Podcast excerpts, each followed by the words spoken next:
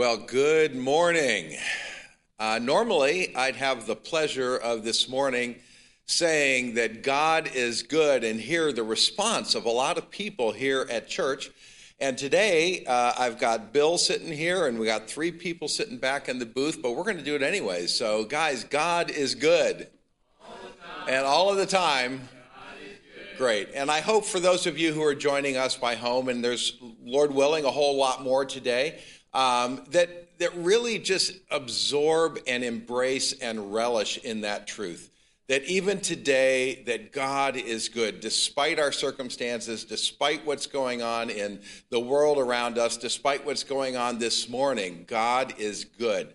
His intentions are good. His character is good. And his goodness extends to you and to me all of the time.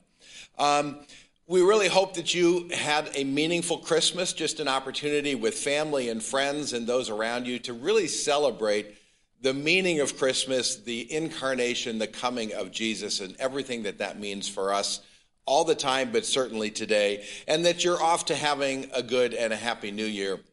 But I do want to just address this issue of why we are live streaming today and live streaming only. Um, it was a decision, frankly, that was just made within the last couple of days.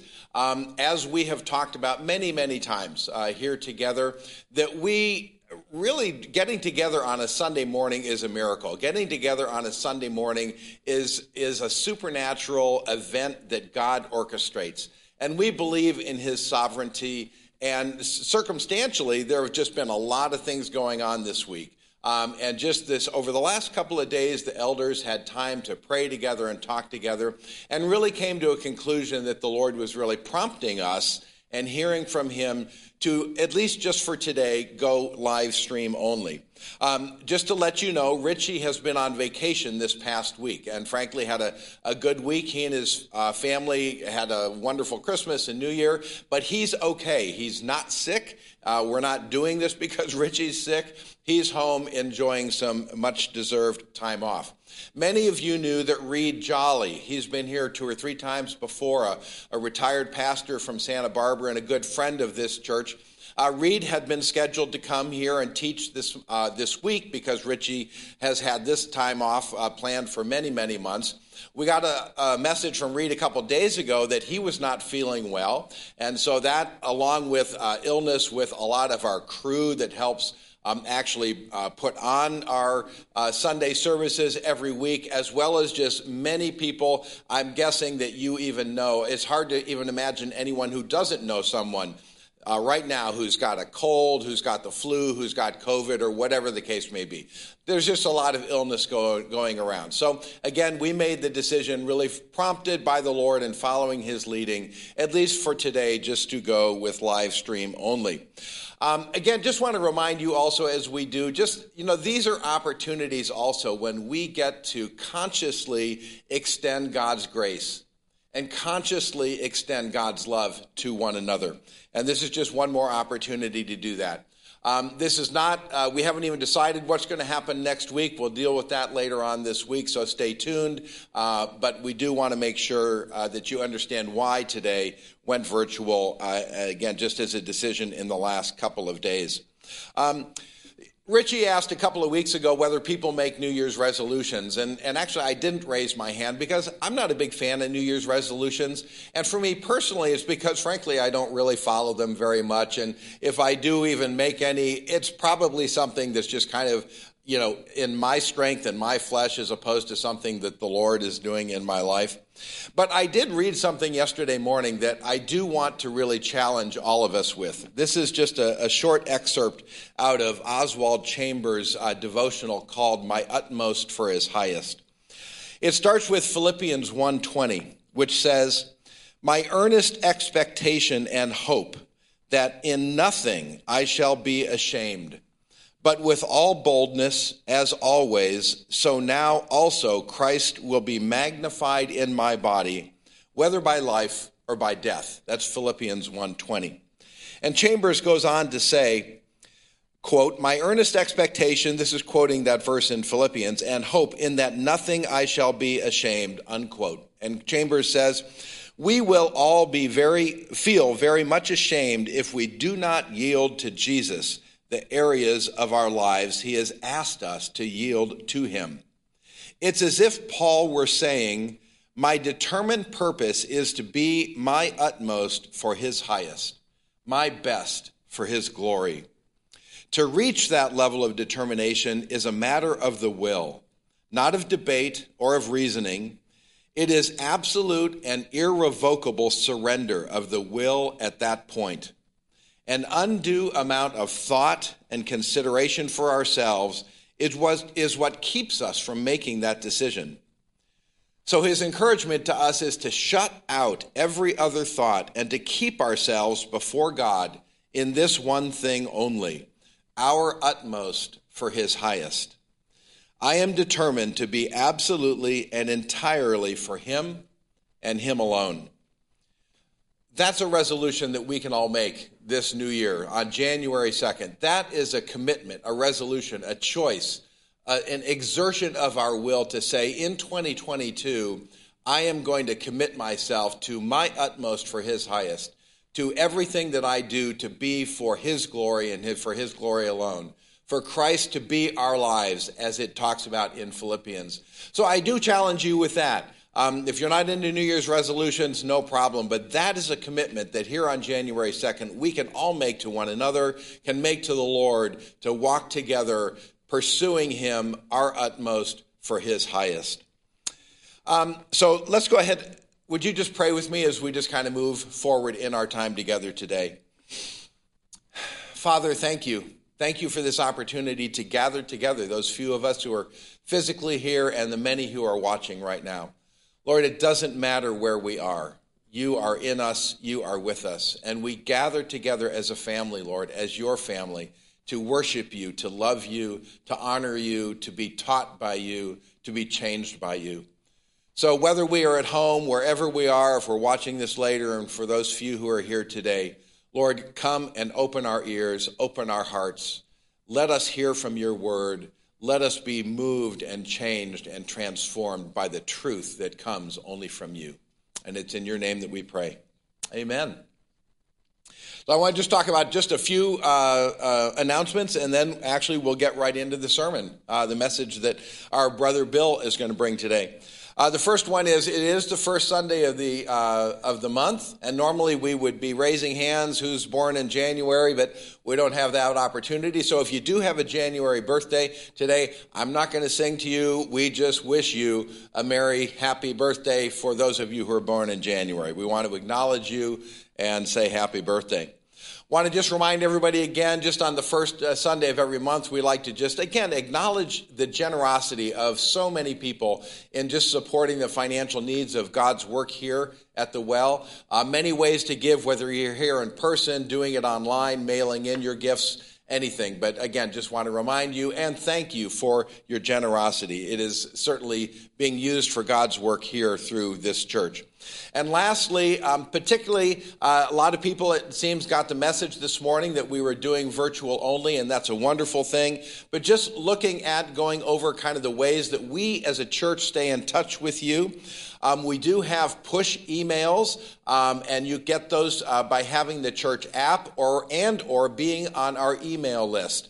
Um, either one of those, as far as getting support for that or asking to be on our email list, you can email us at the website that's up on your screen right now, ovcfchurch.org. We really encourage you to take advantage of those mechanisms just so you'll be up to date on things that are going on here. So, with that, uh, without further ado, I'm going to turn it over to our brother Bill to hear from God's word today. All right. Thank you, Mark. Happy New Year, everybody. It is 2022. It's 2022. Well, that has a little bit of a ring to it, doesn't it? Uh, I always struggle the first part of a new year, reminding myself that it is a new year. And have you ever written the date down and you write like 1, 2, and it's a struggle to write 22 because you still feel like you're in 21? It's really interesting, you know, in the Old Testament, the book of Ecclesiastes, we are told that there's a season and a time for what? Everything under heaven. And we're certainly in a season, aren't we? We are in a season. There is absolutely no question about that. And today, as Mark said, for very good reason, there is a time.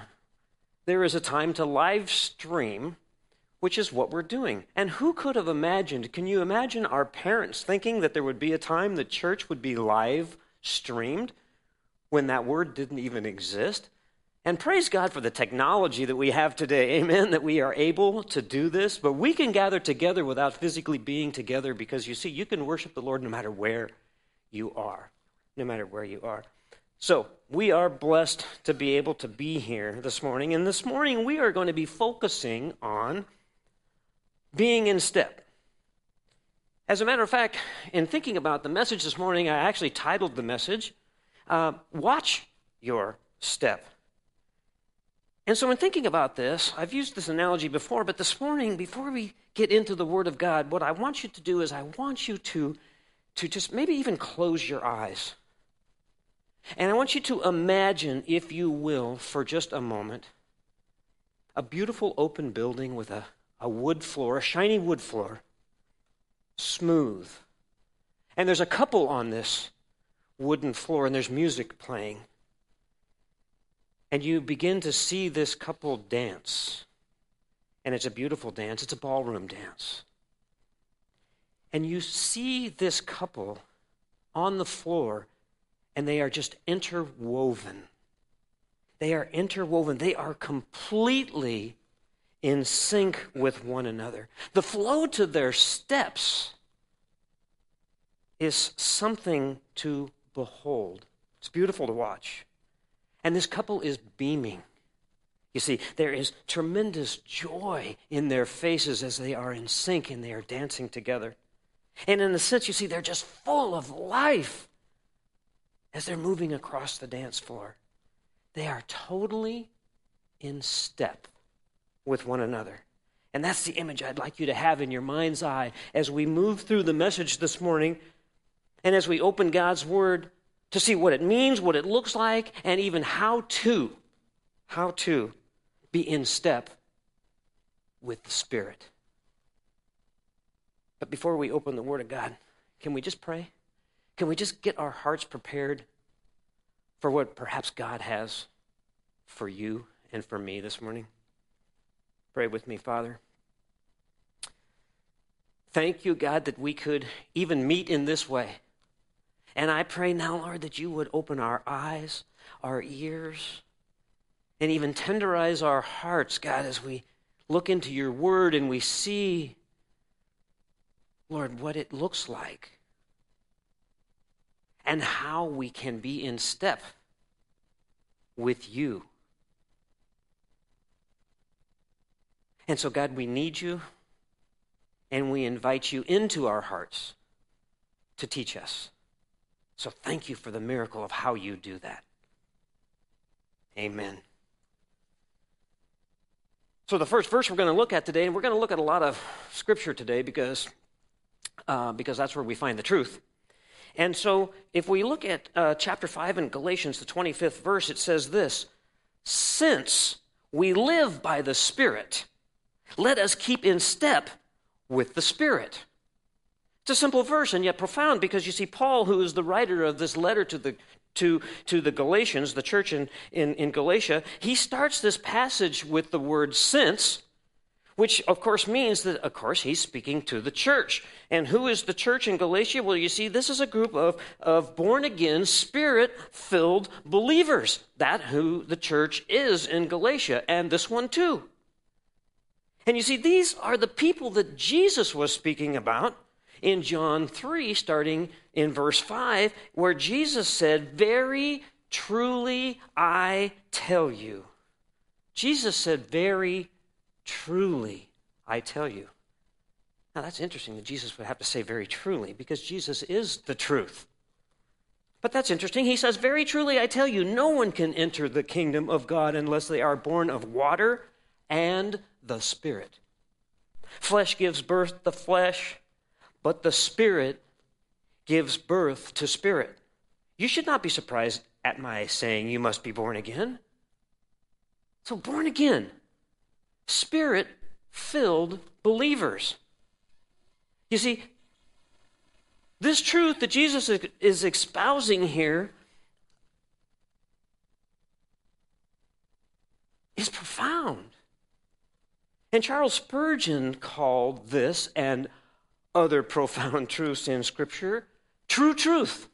Now, Spurgeon, who was a British Baptist preacher and theologian, you see, he coined that term, true truth, in the 1800s, and he was talking specifically about what? Absolute truth. You see, because you know there is such a thing as absolute truth? Well, there is. Whether you believe it or not, there is such a thing as absolute truth.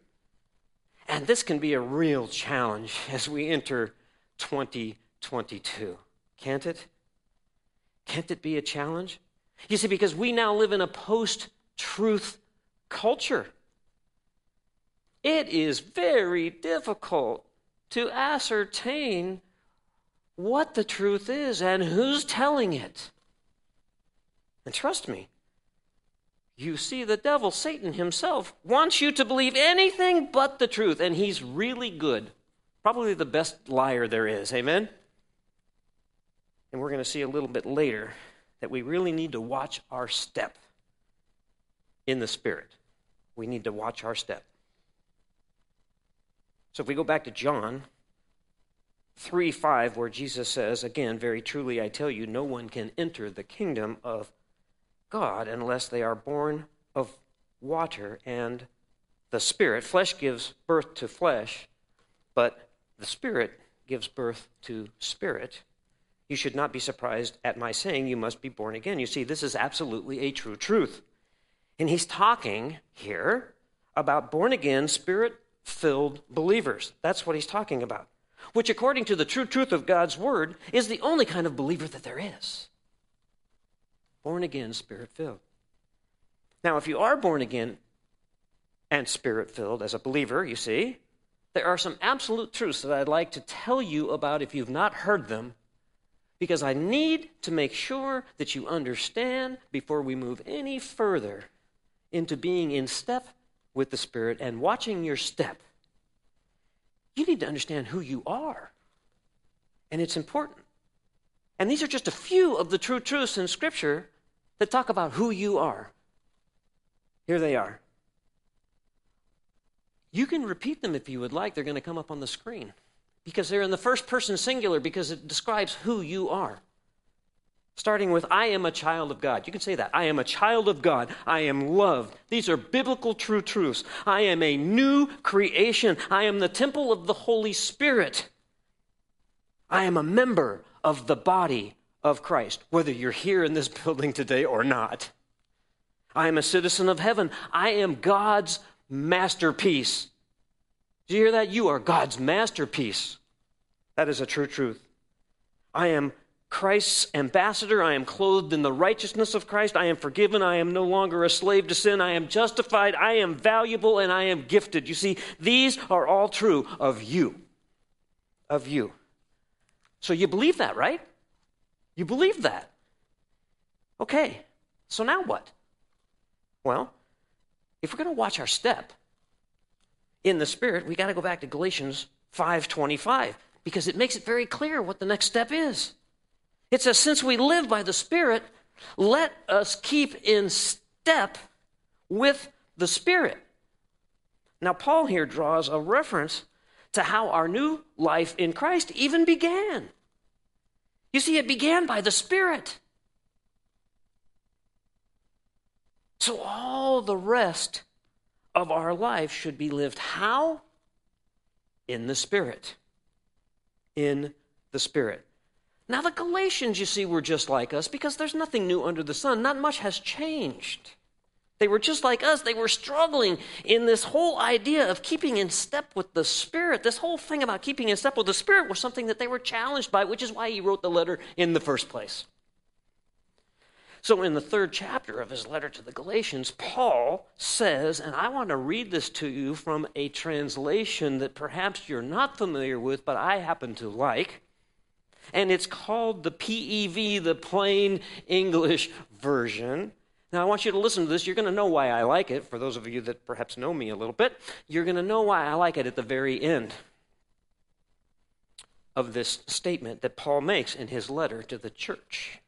It says, You started your Christian life. He, said, he says, You started your Christian life as soon as you were a believer with the power of the Holy Spirit. And then he says, and now you are trying to keep it going with just your own power. That is really stupid. I'm not saying that. That's what the PEV says. I like that. It's pretty simple, isn't it? That's really stupid. Why are you doing that? Why am I doing that? You see, because there's this constant tension. The constant tension in life this side of heaven is living in the flesh and keeping in step with the Holy Spirit. You see, because they're not compatible, and we'll see that in a second. And spiritually speaking, Jesus said this in John 5 15. He says, and we've heard this before, he says, apart from me, you can do nothing. Well, you see, this is what he was talking about. Apart from me, you can do nothing. Now, Jesus was speaking to those of us who insist on attempting to do the things of the Spirit. How? On our own power. You see, that doesn't work. It never has worked, nor will it ever work this side of eternity. It just won't. But what does keeping in step with the Spirit, what does that even mean? Because sometimes I think we read this stuff and, I, and it, we just sort of gloss over it without just slowing down to determine, okay, Lord, what do you mean by this? Well, what it means is that everything you do all day, every day, by the Spirit, it means to do the things in the Spirit all day, every day, everything you do, every detail, from the time you wake up in the morning until the time you go to bed at night, you see, you do everything that you do in the Spirit, right? And you do that through the enabling power of the Spirit because you can't do it according to Scripture. You can't do it on your own. Wow. See, because that means we're constantly in sync like those dancers. But we're constantly in sync with the Holy Spirit. It means that you're filtering everything, everything through the lens of God's Word. And it means, regardless the circumstances, and boy, we've got circumstances, don't we? There are circumstances in our life, but regardless the circumstances in your life at this very moment or any future moment, you keep it all in perspective. It's got to be kept in perspective. And one of the primary perspectives, of course, your life in Christ because your life is Christ and eternity. But you see, if we stop right there, many of you might say, well, Bill, that's great theology. But practically speaking, I have no idea how to do that. And if that's you, you would probably be in good company, which is why Paul wrote the letter to the church in Galatia. But I think it's critical to know how to do that. And this is kind of a how to message this morning. So let's unpack some of the truths from Galatians and then summarize these truths. We'll summarize them by taking them from a theological principle that most likely you just agreed with to spiritual practice. Because our Christian walk is a practice, isn't it? It needs to be practiced every day. So let's do that. So back in Galatians 5:25, this is from the NIV by the way. We see that we're to one, keep in step with the Spirit. If we go a couple of verses back from that in verse 16 of Galatians 5, it says that we're to walk by the Spirit. And by the way, these are not suggestions. These are not suggestions.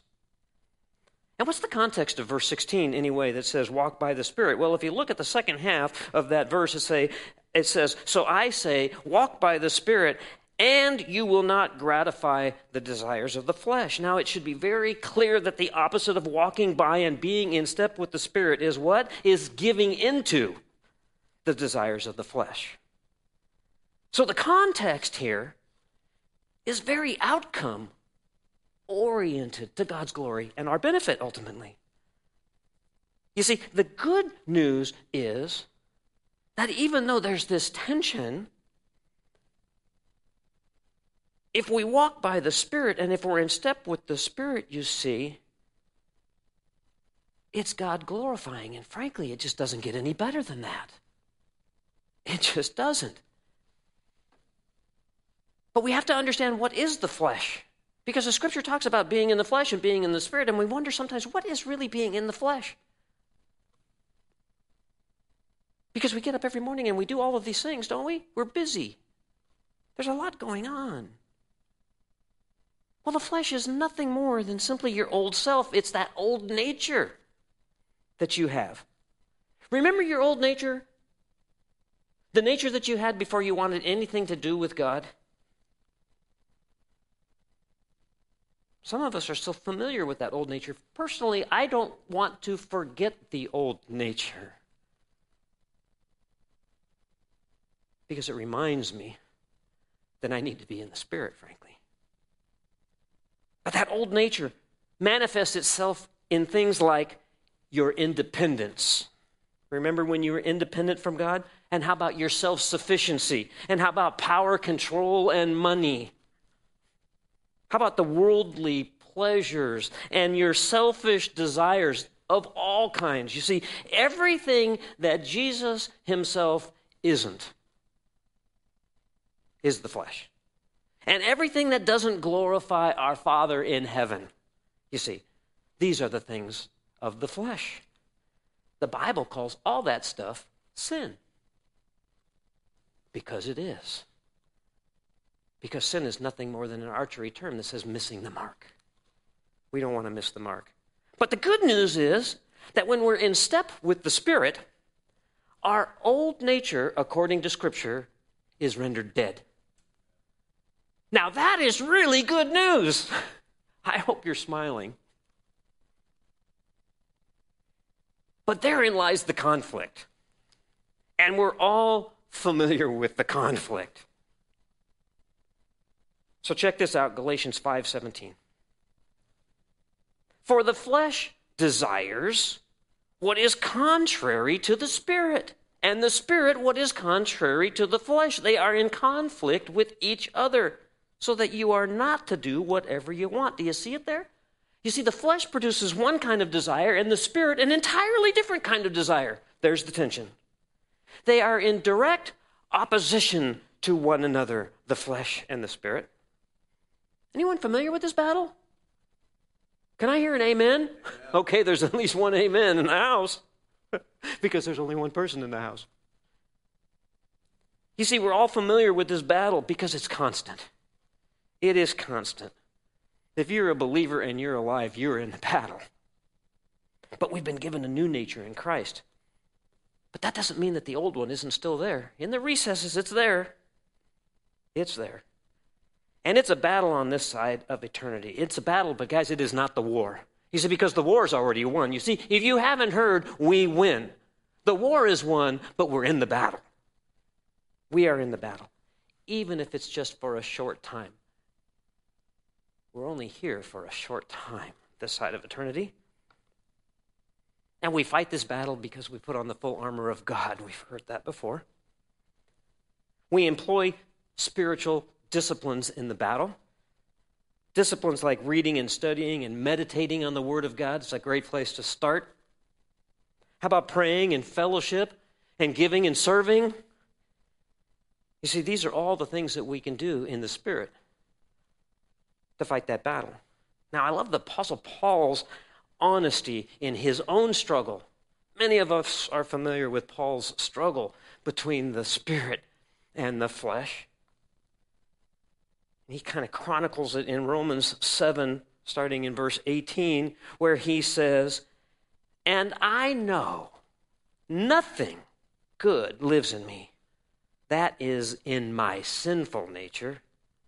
I want to do what is right, but I can't. I want to do what is good, but I don't. I want, I don't want to do what is wrong, but I do it anyway. Wow, that's honesty right there. See, apart from God's amazing grace and His Spirit that lives in us as believers and empowers us, none of our fleshly desires are good. None of them are righteous, and none of them are holy, and none of them glorify God. That has to be done in the Spirit. You see, our actions are always subject to our strongest desires. And the only thing that can happen here to combat the fleshly desires that we have are to be in the Spirit. The Holy Spirit can and will enable us to walk in step with Him so as not to gratify the desires of the flesh. But then Paul says something really interesting. It almost seems out of place. In verse 18, Paul says, But if you are led by the Spirit, you are not under the law. Now, that meant a lot more to the church that he was writing this letter to than perhaps it does to us because there is some historical context to this in terms of the Old Testament law and what happened when Jesus came to fulfill that. You see, that's right, because now it's about grace, you see. Now, praise God, amen? Praise God that we are now no longer under the law, but under grace. Oh. Now, I don't know about you, but I am totally confident that when Jesus came to fulfill the law and usher in grace, that that was very good news. In fact, Galatians 5:16 tells us, walk by the Spirit. Again, verse 25 says, live by the Spirit and keep in step with the Spirit. And verse 18 says, Be led by the Spirit. You see, these are all imperatives, grammatically speaking. They are imperatives, meaning that they come from an authoritative command. Again, as followers of Jesus, these are not suggestions, but we got to figure out how do we do this? How do we do this walking by the Spirit, living by the Spirit, keeping in step with the Spirit, being led by the Spirit? How do we do this? Because it is an imperative, it is a command. Now, I want you to go back to that image that I asked you to keep in your mind. If you got to close your eyes, go for it. I asked you to hold on to this image that you see. And now I want you to think about keeping in step with the Spirit. Do you have the dancers in your mind's eye yet? See, it's effortless, there's a flow to it. It's a beautiful thing to see, to watch, to participate in these two that are in sync and totally in step with one another.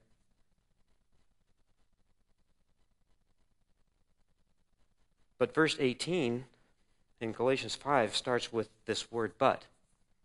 I've said this many times before. I love biblical buts. It always makes me stop and take notice. Because verse 18 says, but if. You see, because the but if in, in, in, in, this verse uh, uh, uh designates that you see that it's, it's a choice. Now, now remember that, that Paul is speaking to believers. He's writing this letter to the church. So as we look at it here, it says, but. The but from verse 17 is talking about the contrast. It's the contrast, and it's clear about the conflict that we have between the flesh and the spirit. There is a conflict. But if you are led, but if you are led, Remember the image.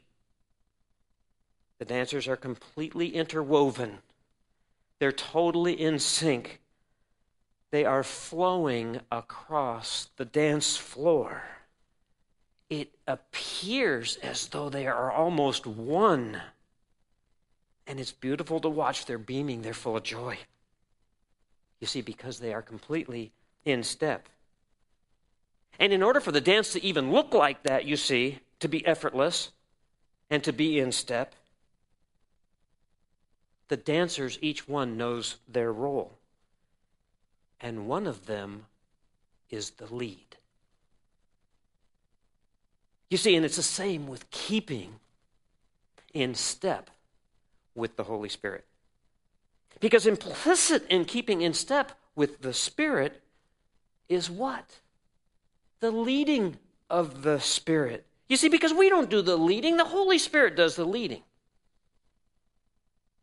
Being in step, you see, requires a choice to completely submit to how we are being led.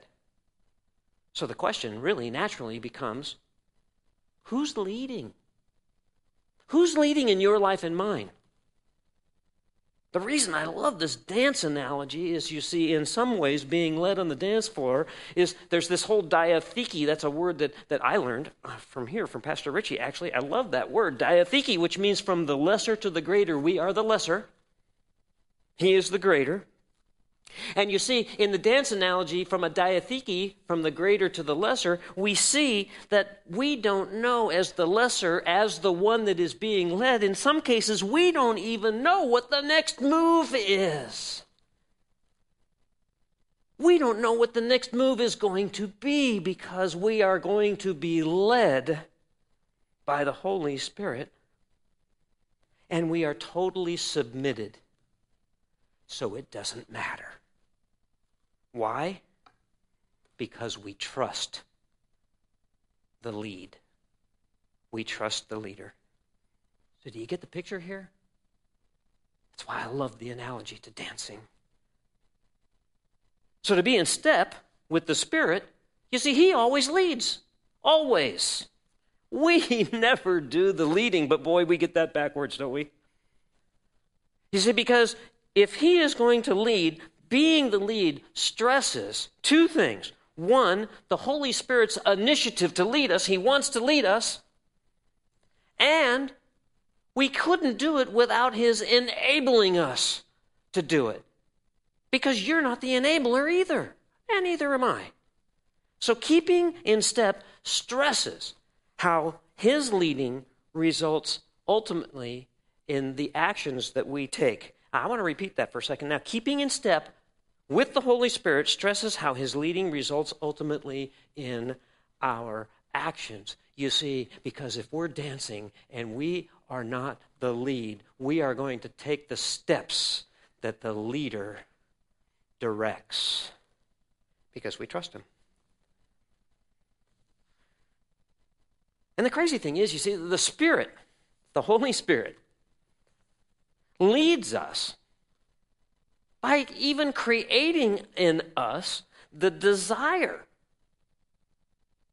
Because quite naturally, without the Spirit, you don't have the desire.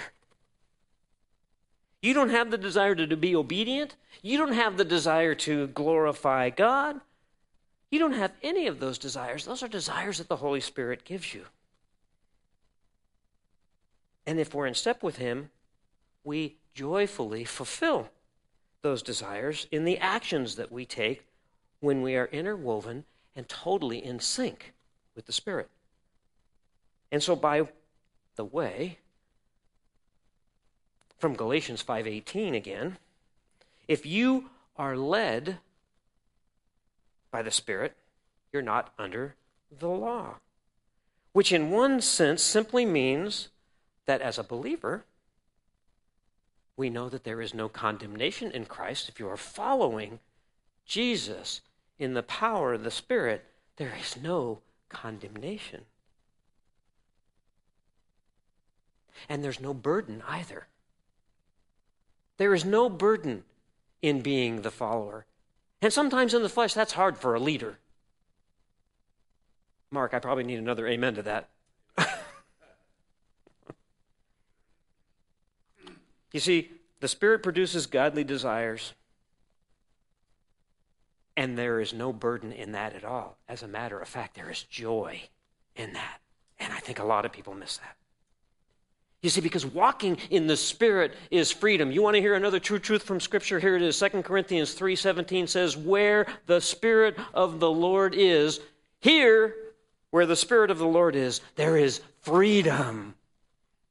Oh, I've never met anybody that doesn't want to live in freedom. Given this biblical true truth, as Spurgeon calls it, where the Spirit of the Lord is, there is freedom. You see, for every believer that is spiritually bound up, and for every believer that doesn't live in that freedom. The obvious question is Are you in step with the Spirit?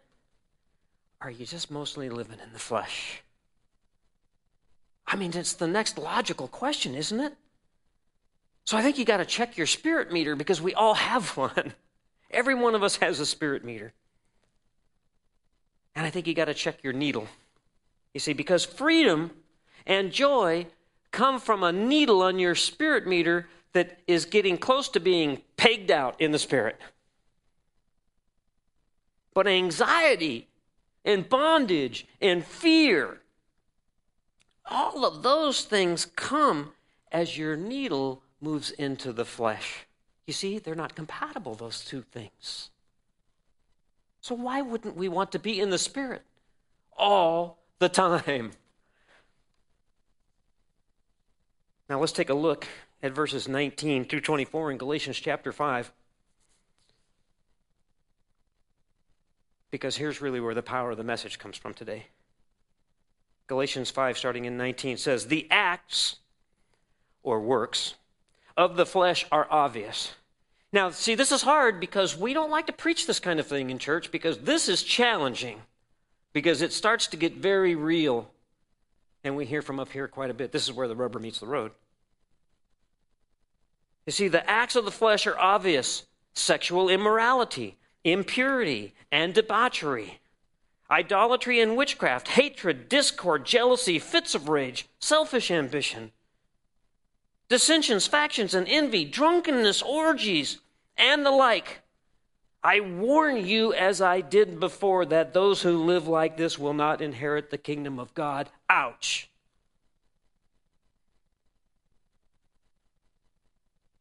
But the contrast comes next in verse 22 because there's another biblical but that says, But the fruit of the Spirit is love, joy, peace, patience, kindness, goodness, faithfulness, gentleness, and self control. Against such things there is no law. Those who belong to Christ Jesus have crucified the flesh with its passions and desires. You see the dramatic contrast right there? There it is in Galatians. I love I love Galatians. It just gets so real. It's just so raw. It's just so honest. And come on, church, that's where we need to live. We need to live in the reality and the honesty of all of this. Walk in Christ in the Spirit, you see. These direct opposites, flesh and spirit, are a challenge, aren't they? You see, it's the same contrast, this challenge that we just looked at in, in, and just read in Galatians 5 as it was in the 16th verse that said, So I say, walk by the Spirit, and you will not gratify the desires of the flesh. See the command? So just walk in the Spirit. You don't want to do those things. You don't want to be that way. You don't want to. Come on. Walk in the Spirit. But notice that the acts or the works of the flesh, the flesh, that is your old nature, by the way, See, when you're in the flesh and it's all about you, these are the things you do in the flesh. Everybody has that experience, whether you want to admit it or not. If you are in the flesh, you are experiencing some of the things that Scripture just lists here. Now, some of them are radical. But selfish ambition isn't radical. I've experienced dissension recently. And I was wrong. And envy? Who doesn't have envy as we compare ourselves to one another? That only happens in the flesh, not the spirit, you see. But these are the things that we do in the flesh. And he lists all of these things, including drunkenness and orgies, and then he says, and the like, and the like. Yeah, because this is only a partial list. Because the list of sin is like that long, isn't it? We all know it well. Most of us have done that already today. That thing we call sin. Something that we thought or we did that didn't glorify God, that didn't measure up, that didn't meet the mark. You see, that's just sin. Let's just get honest about it. But you got to take a note here because the works of the flesh are what you do when you gratify the desires of the flesh. Every single one of us have done that. That's the human condition. But there's good news, you see, because the fruit of the Spirit is what happens in your life when you walk. How? By the Spirit. So you got to make another note. If you're a note taker, great. Make a note, mental or otherwise. When you are walking by the Spirit and being led by the Spirit, you will be bearing the fruit of, underline, circle, highlight, whatever you want to do, that simple two letter word of. You will be bearing the fruit of the Spirit, which is love, joy, peace, patience, kindness, goodness, faithfulness, gentleness, and self control. So don't miss this. Whose fruit is it according to the word of? It's the Holy Spirit's fruit. You see, it's not even our fruit. It's the fruit of the person of God, the Holy Spirit that is in you as you are led by and walk by and walk in the Spirit. And that simply means that it's not even about our work. It never is. It's about His fruit love, joy, peace, patience, kindness, goodness, faithfulness, gentleness, and self control. You see, those are all byproducts of being led and being in step. In step with the Spirit. So let me tell you something this morning. See, as a believer, as a Christian, as a follower of Jesus, you see, if your joy right this very moment is missing in action, and maybe your patience and your self control are right there somewhere along with your missing joy, they're nowhere to be found in your life. And you've been trying to work on these things because you want more joy and you want more peace. Well, you got to stop trying to work at being more joyful. You got to just stop doing that because you see, you cannot work at being more loving. You cannot work. It's not up to you to work at being more joyful. You see, because all of these things, guys, they're all beautiful things, but they are a result of His fruit and not our work. See, we get that backwards. We got to stop doing that. We work so hard. I'm the most guilty one in the room. You can't work for any of it because it's not about us. It's not about me. It's not about you. So, what is being led by the Spirit and walking in the Spirit all about? Well, Galatians 5 13, the first part of it, 13a, in the New Living uh, Translation says it quite clearly For you have been called to live in freedom. You see it there? It's a calling. We're called to live in freedom. We're called to be free. Free not in the indulgences of the flesh, which is what we tend to do too regularly, but it's the freedom we have in Christ. And not only are we called to the freedom, we're called to love each other in the Spirit. Because you can't love anybody perfectly well in the flesh because you're selfish. Guilty is charged. By the way, did you notice that the first, the first fruit of the Spirit is what? Love. Isn't that amazing? You see, because that's a true truth. See, because it's about love, because God is love. So, after all this biblical truth, true truth, that is that we're called to be free, free in Christ, free in the Spirit. We're called to serve one another in love. We're called not to indulge in the flesh or the acts of the flesh, and we're commanded, yes, commanded, we are commanded to be led by the Spirit and to walk by the Spirit, and as a result, that will produce the fruit of His Spirit in us, right? Galatians 5:25 again. After all that, the Holy Spirit through the apostle Paul writing this letter makes a statement and gives a command. Galatians 5:25. Since we are living, since we are living, since we are living by the Spirit. Let us follow the Spirit's leading. How? in every part of our lives. Here comes the how to. If you've been wondering about the struggle that you're having with the flesh and the spirit, and you want to look at the Word of God, true truth, on a how to, here it comes. Since we are living by the Spirit, let us follow the Spirit's leading. You see, there's a leader in every part of our lives. You see, God's Word doesn't leave anything out. You cannot compartmentalize your faith and your actions. It can't be compartmentalized. Oh, you can choose to do it, but you'll be miserable and your joy will be somewhere MIA. It will be missing in action as you try to do that in the flesh because you can't. You don't have the power and you're not enabled to do it in the flesh, only in the spirit. And so we're called to live by the Spirit and by the Spirit's leading in every single part of our life. So, what part of our lives? Every part? See, now we're, we're faced with this very practical question. Given the true truth that we live by the Spirit as believers, which is the sovereign will of God for us, by the way, we're called to live by the Spirit. And the three commands in Scripture are simply be led by the Spirit, walk by the Spirit, keep in step with the Spirit. So, how do we do that? It's a good question, isn't it? So, I'm glad you asked.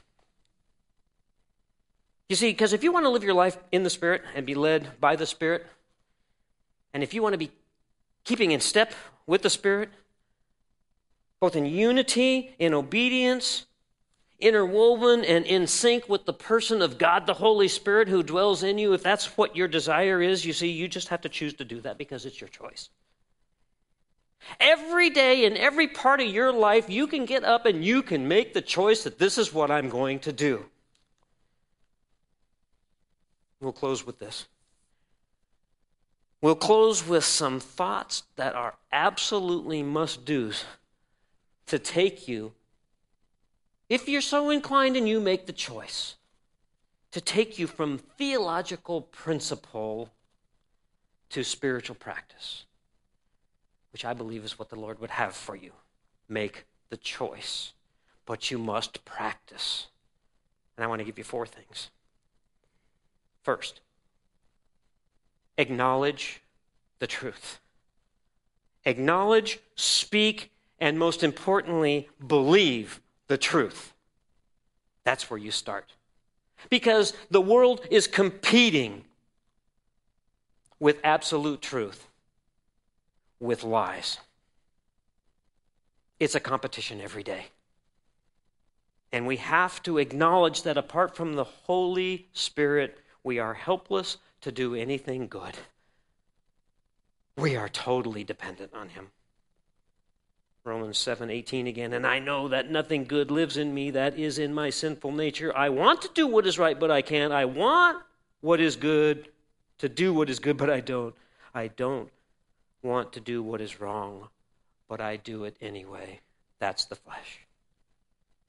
So, of course, that's true because remember, Jesus said, Apart from me, you can do nothing. So, if you're going to try to do this apart from Jesus, you are going to fail. Jesus is the imperative. We have to acknowledge and believe that we can do nothing pleasing to our Heavenly Father outside of our faith and Christ and the enabling of the Holy Spirit. It is impossible. So we need to acknowledge and believe and speak these biblical truths in our lives and into the lives of others because that's critical, and we can do that in the Spirit. Two, we need to immerse ourselves. These are practical steps now. Practical spiritual practice. Number two, immerse yourself in the Word of God and pray. Scripture says pray without ceasing or pray continuously. Let's quickly look at what that means. Number one, you got to get into the Word of God. And I like to say, because I learned this from somebody else, you got to get into the Word of God so that the Word of God gets into you. You see, because God's word is the ultimate source of true truth. All truth and wisdom is contained in the word of God. And you see, it keeps us in step with Him. Do you hear that? Boy, if you are not, if you are not in the Word of God, if you are not immersed in the Word of God, that may be the first step of God speaking to you this morning in terms of why you're so focused on being in the flesh and not the spirit. You got to meditate on the Word of God. You got to fill your mind. You got to fill your heart with God's truth. And then, according to John 16 13, the scriptures say that the Holy Spirit will what? Teach you all the ways of God. You want to know the ways of God? Immerse yourself in the Word of God. The more you are immersed in God's Word, the clearer His voice will be. Praying without ceasing, of course, is an attitude. It is not a mumbling constantly. It's an attitude of the heart. So as you're going through the day today, maybe for the first time, starting today and going into the future, maybe that's what we Maybe that's maybe that Mark, thank you for mentioning that early on. Maybe that's the resolution for 2022 is that we learn how to pray without ceasing, which is an attitude of the heart, which means that all we're doing is we're thinking about the Lord because we are so immersed in the word of God that whenever something comes up, it is very clear because the lens of the word of God shows us the truth about how we should be thinking, acting, and speaking about what we're just experiencing. Praying without ceasing simply is the acknowledging of the role of the lead, which is God. And He gives us the power to do that. And the third thing is trust. You see, we absolutely must believe that keeping in step with the Spirit is only achievable in His supernatural power, not ours. You see, because Romans 6:11 says, that if we're in the Spirit, we are not in the flesh. And if we are in the flesh, the things of the flesh are sin because there's nothing good that is in us in the flesh. And Romans 6:11 says sin no longer has dominion over us. That's a true truth. Are we sinners? Yes. Are we forgiven? Yes. Does God's grace abound? Yes. You see, but trust is not only essential in spiritual practice, it requires that we surrender. And you don't surrender some of the things of your life, you surrender all of your life, you see, because it belongs to Him anyway. So you got to let it go. Trust means that you fully acknowledge and understand that Jesus is sufficient and that you are made complete in him alone colossians 2.10 keep in step with the spirit by knowing and trusting who you are in christ because of who he is.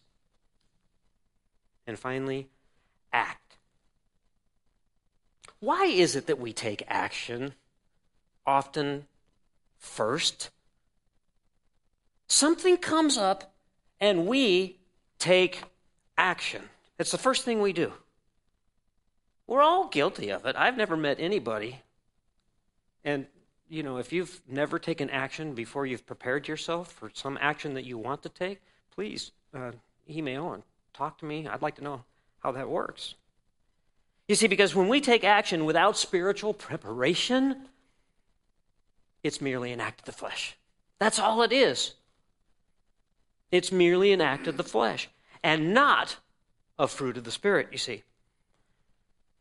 Because by God's grace, He always appeals to us to surrender. Why do we struggle with that? Oh, we are so stubborn and independent and self sufficient, aren't we? But you see, if you're surrendered to Christ, if you're a believer, then you've already been given everything you need, not only for life, but for godliness, according to 2 Peter 1 3. You see, it's His divine power that has granted to us all things that pertain to life and godliness. I love that scripture. It so reminds me that I am like, whoa, got to get off my throne. And the craziness about this power that you have been granted, it's the same power, biblically speaking, that raised Christ from the dead. Now, there's a whole series of sermons on that alone. You have the power and can appropriate fully the power of the Holy Spirit that is in you if you are a born again, spirit filled believer. That power that raised Christ from the dead, I suggest that you appropriate it first. You got to believe it. You see, because when you do that, that results in the fruit of His Spirit in you. It's a manifestation, you see. It's nothing that you did or worked for. It's the choice that you made to appropriate fully the power of the Holy Spirit that is in you so that you could walk in the Spirit, which is what we're commanded to do. You see, and all of this is for not only for our benefit, but it's all to His glory. Every bit of it. So if you've been trying to live in your own strength, will you just, I mean, we're all guilty. I just, the message this morning is, will you just stop it already? you see? If you've been focused on the crazy circumstances in your life, you gotta stop and change your focus because the more time you're over here and you're focused on the things of the flesh, on the worldly desires that you have, or the world's lies that they're throwing at you, as opposed to being over here and just living in freedom in Christ, in the Spirit. It's exhausting to be in those two places, isn't it? And yet it's hard, isn't it? Because it takes great faith and it takes a decision that needs to be made in your life. Every day, all day, according to Scripture. So the how to gets pretty simple, but not easy. The how to is to first make the choice and then seek spiritual preparedness by immersing yourself in the Word of God before you take any action so that you have the correct filter and lens. Amen? And if you're online today and you're listening or watching, you see, and if you're if this is new to you and you've never surrendered, if that's not something that you've done because you don't know how, if you've not surrendered your life to Jesus, He's just simply inviting you to do that. Sometimes we make it so big. Well, it is big, it's profound. But if you're tired of that struggle, He invites you in to begin a surrendered and submitted life to Him because that's where you will find love joy and peace, you see. You won't find it any other way. And if that's your desire today, as you're listening to this, or some other time than a Sunday morning, if He's prompting you to make that decision today, to simply believe in your heart genuinely and speak with your mouth that, wow, Jesus Christ is Lord. He wants me to walk in the power of the Spirit. If that's your decision, do me a favor. Will you tell somebody if you made that decision today? Just tell somebody. Tell anybody. Or if the Spirit moves you, because it would be a move of the Spirit, then go ahead, tell everybody. Just tell everybody. Because it's the coolest thing, isn't it? It is the coolest thing. Tell everyone. But maybe, maybe you're a member of the body of Christ. You see, maybe you're a believer and maybe you've been struggling as a believer. Perhaps you've been trying in your own strength, in your own strength, to get off of this spiritual roller coaster of living in the flesh and then the spirit, the flesh and the spirit, the flesh and the spirit. It's exhausting, exhausting, exhausting, isn't it? If you want to get off of that, if that's you today, then purpose in your heart to employ the three spiritual practices believe and acknowledge the truth. Immerse yourself in the Word of God and pray. Trust. Trust the Lord with the entirety of your life, not just parts of it. Don't compartmentalize. And then, with that spiritual preparedness, take action in whatever it is today, even in just giving somebody a smile. But do it in every decision, every conversation, and every situation in the Spirit. Because God is always good. Amen? And the incredible thing is, God isn't sometimes God is always for us. God is for us. Amen? Let's pray. Father, thank you. Thank you for the clarity of the message. Thank you for the clarity, God, that we can walk in the Spirit and by the Spirit and produce fruit of the Spirit that is your fruit and not ours. God, I pray that we would, we would listen, that our hearts would be broken that we would move forward, even if it's starting right this very moment, God, that we would move forward in the truth of knowing that you are for us and that you are good. And God, I pray right now that everybody within the sound of my voice, God, would come to the realization that they could just make a choice. All they have to do is make the choice right now. That's the choice first to come into faith with Jesus Christ and be saved, born again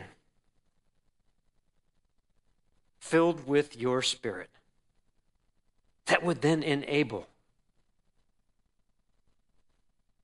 the compliance which is not a burden to the things that you have for us, the calling that you have on our life. So thank you, God, how you do that miraculously. And God, for those today that are in the church that have been struggling with this, and they're tired of going back and forth and back and forth, God, I pray, Lord, that you would profoundly touch them now with the reality, the truth, God, that you are with them. God, that you have identified that everyone who believes is your masterpiece, which tells us how much you love us. So, God, your ways are not our ways. And the only way that we can understand these things in any practical way is surrender. Surrender to the power of the Spirit that is in us. The person of God, the Holy Spirit that lives in every true, genuine, born again, spirit filled believer. Wow, that is an amazing thought, God, and we believe it. So thank you. Amen. You know, it's a little unusual this morning because we like to take communion every week. And we're told that we should do this as often as we do it. There's no prescription biblically for how frequently we do it. Some traditions, they do it every day. In others, they do it once a month. That's fine. And you're live streaming, so you may be home, and maybe you didn't prepare any elements for even taking communion. And you know what? That's okay. That's okay. But as we prepare our hearts for communion, because that's the most important thing, you see, this is spiritual preparation.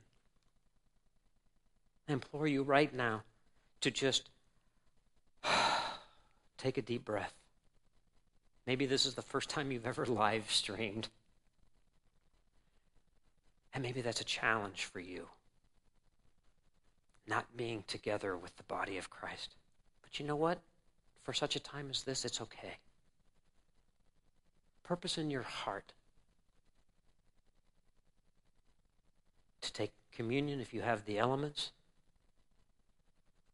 or just as a spiritual act to remember the Lord Jesus and why he came and how he fulfilled God's plan in living and dying and being resurrected and being at the right hand of the Father right now. Wow, it's a profound thing. I think we just need to remember Jesus. And then in remembering Jesus, perhaps what we do is that we continue with that remembrance throughout everything we do and everything we think and everything we say for all time until he comes. Amen?